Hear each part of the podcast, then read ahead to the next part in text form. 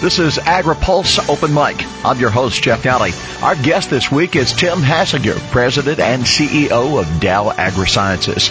AgriPulse Open Mic is brought to you by NCIS, the crop insurance industry.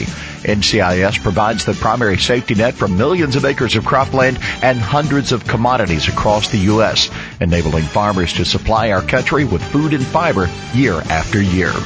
AgriPulse Open Mic continues with Dow AgroSciences President and CEO Tim Hassinger next.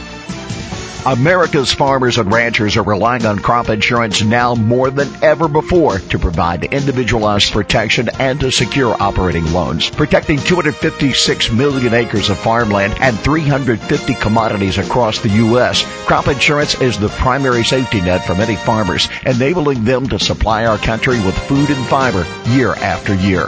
Crop insurance, providing peace of mind now and for the next generation of agriculture.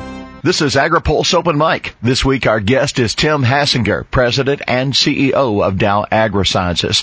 In just a matter of hours, Dow AgroSciences had two major announcements, including long-awaited approval for a new herbicide formulation and a strategic research and development agreement to benefit livestock growers. First of all, USDA deregulated Enlist and Enlist is a uh, technology that we believe is going to have a, a real significant and positive impact uh, across the farming community. And then we also uh, announced a collaboration agreement between uh, Elanco animal health company here located in Indianapolis and AgroSciences to uh, progress forward in a research uh, agreement to hopefully develop uh, some innovative solutions that will help address uh, an overall challenge to uh, to really address a need for additional meat, milk, and eggs for the world over the next few decades. Dow AgroScience is very diversified, and our conversation covers both sides of agriculture, both from crop production and also livestock production. We have seen a growing trend of resistant weeds across the Midwest. The numbers have continued to swell. We've looked for answers. Dow came up with answers, but having those answers approved by Washington has taken a great deal of time. We estimate the resistant weed or hard to control weed category has uh, roughly doubled since 2009, and uh, the latest estimates is that that represents about 70 million acres. So, uh, Enlist is a tool that we believe will be able to help address that. And so, getting the USDA deregulation is a big step, and now the next step is getting the chemistry, which is the brand name is Enlist Duo, and we're expecting then the registration from EPA hopefully in the near term. What's in the chemistry and the genetics that make this product uh, certainly acceptable and desired by crop farmers today? Yeah, Enlist Duo is a new formulation with uh, real innovative technology in a combination of 2,4-D and glyphosate.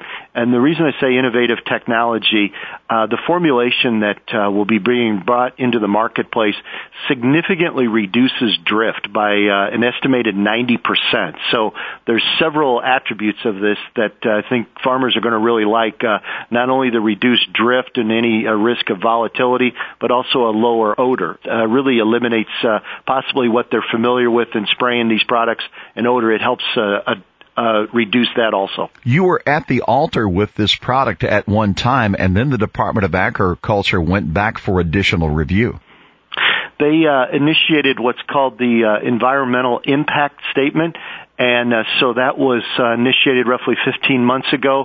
So uh, this this project has been uh, arguably one of the most uh, thoroughly tested uh, uh, concepts uh, coming through the regulatory process. So we feel really good about the uh, end results and uh, what we're a- what claims are able to make about it, just given how much testing has gone into it. I'm told that the approval for glyphosate only took a matter of days of Washington, and you've been on the trail of a glyphosate 2,4-D product for a number of months now.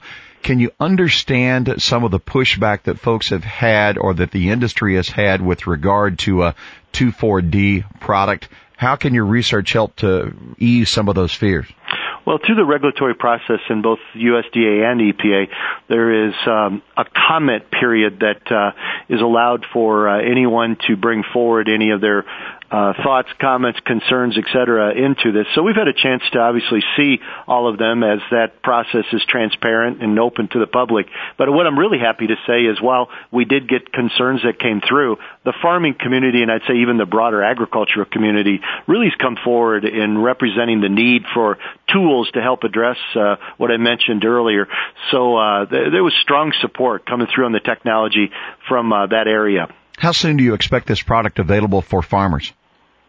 Well, we had to first get the uh, registration from EPA uh, on Enlist Duo. Once we get that, then we're going to come forward with what our commercial plans are.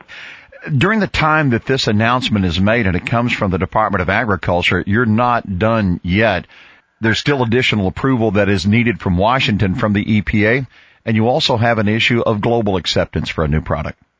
Yeah, when you uh, get this, uh, as we said earlier, we've now received the USDA, so that's one step, uh, getting that approval from them, and then uh, getting the EPA registration for the product itself.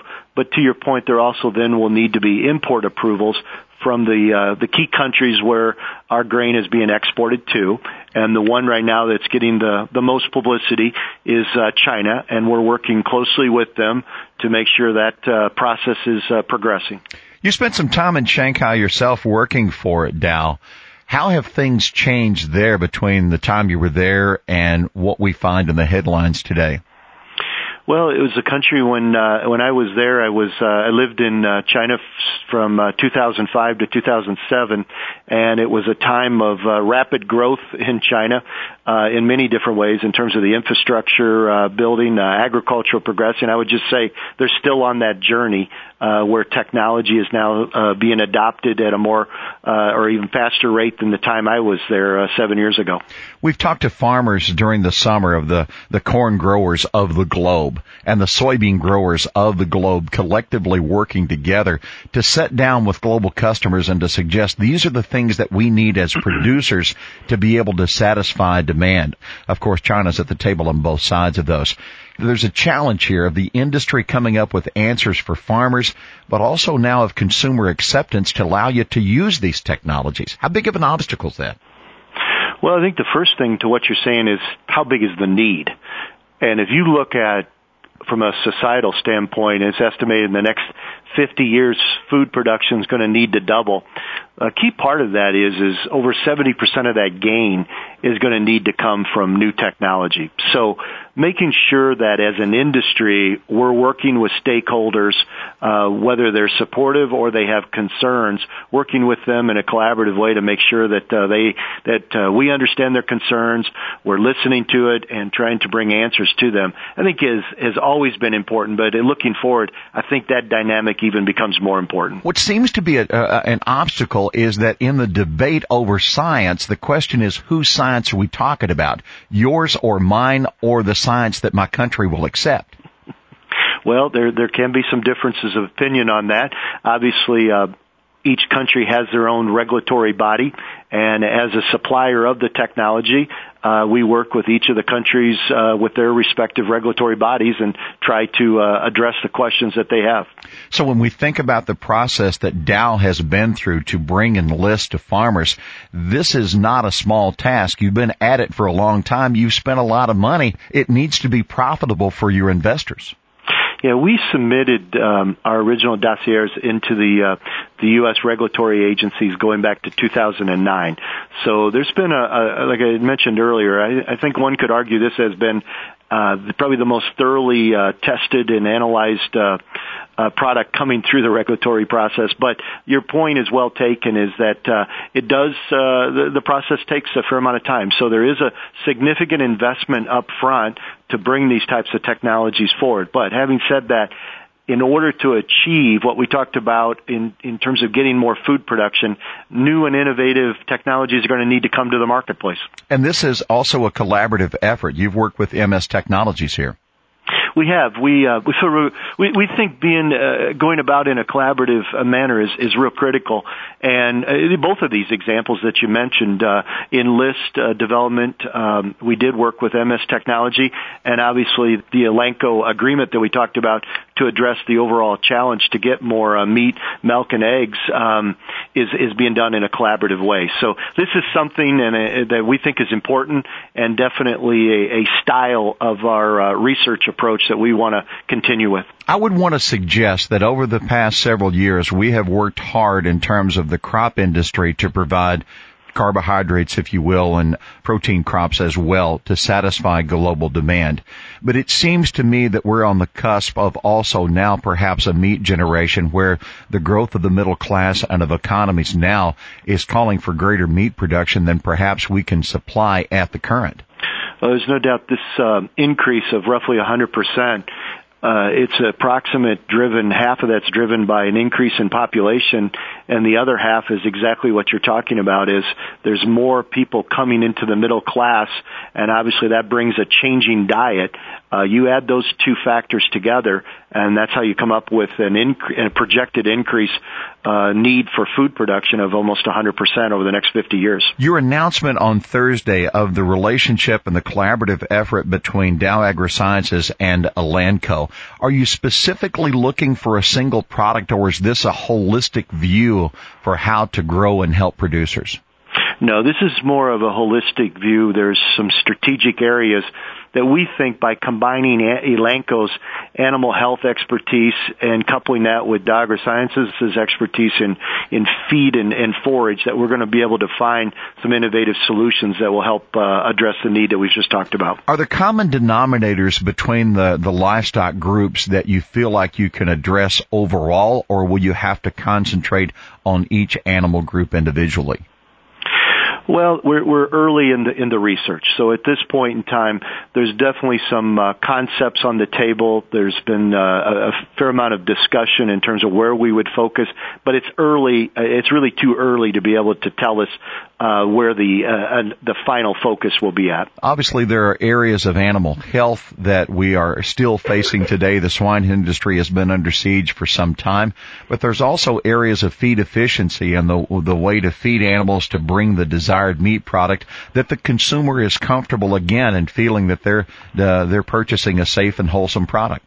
Yeah, which uh, to me is uh, a lot about. Um, making sure that uh, everyone understands the the testing and uh, that there is a, a, transparency associated with that. So we're fully committed to that, and uh, this is why we're excited to work with a, a company like Elanco that uh, shares that same value with us.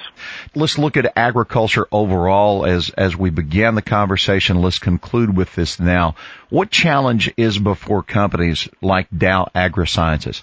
What challenges are before U.S. agriculture and global agriculture, and, and how do we come to solutions to achieve our objective? Well, I think all the things that we've talked about earlier really uh, speak to the challenge in front of us. There's a tremendous need for new technology. Uh, growers need this to be able to produce the food that's going to ultimately uh, society is going to demand. At the same time, the cost of bringing new technology is increasing, and the time frame it takes to get that new technology to the marketplace is getting longer and taking longer for that to occur. Those are dynamics that make it more difficult to bring innovation forward. This is one of the reasons that we've uh, reached out and uh, definitely doing these the agreements we just announced this past week in a collaborative manner. It's a way of sharing risk and obviously sharing resource and expertise. But I think that challenge is one of the big ones in front of us in order to ultimately address this increasing demand food production production. It's open mic, so I've asked all the questions, and I'll ask: Is there anything else that you would add about uh, about what's happened and uh, your position and view? No, I appreciate the opportunity to, to come on the program, and obviously uh, these two uh, latest announcements coming from Dow Sciences is just a, an example of what we believe are more to come.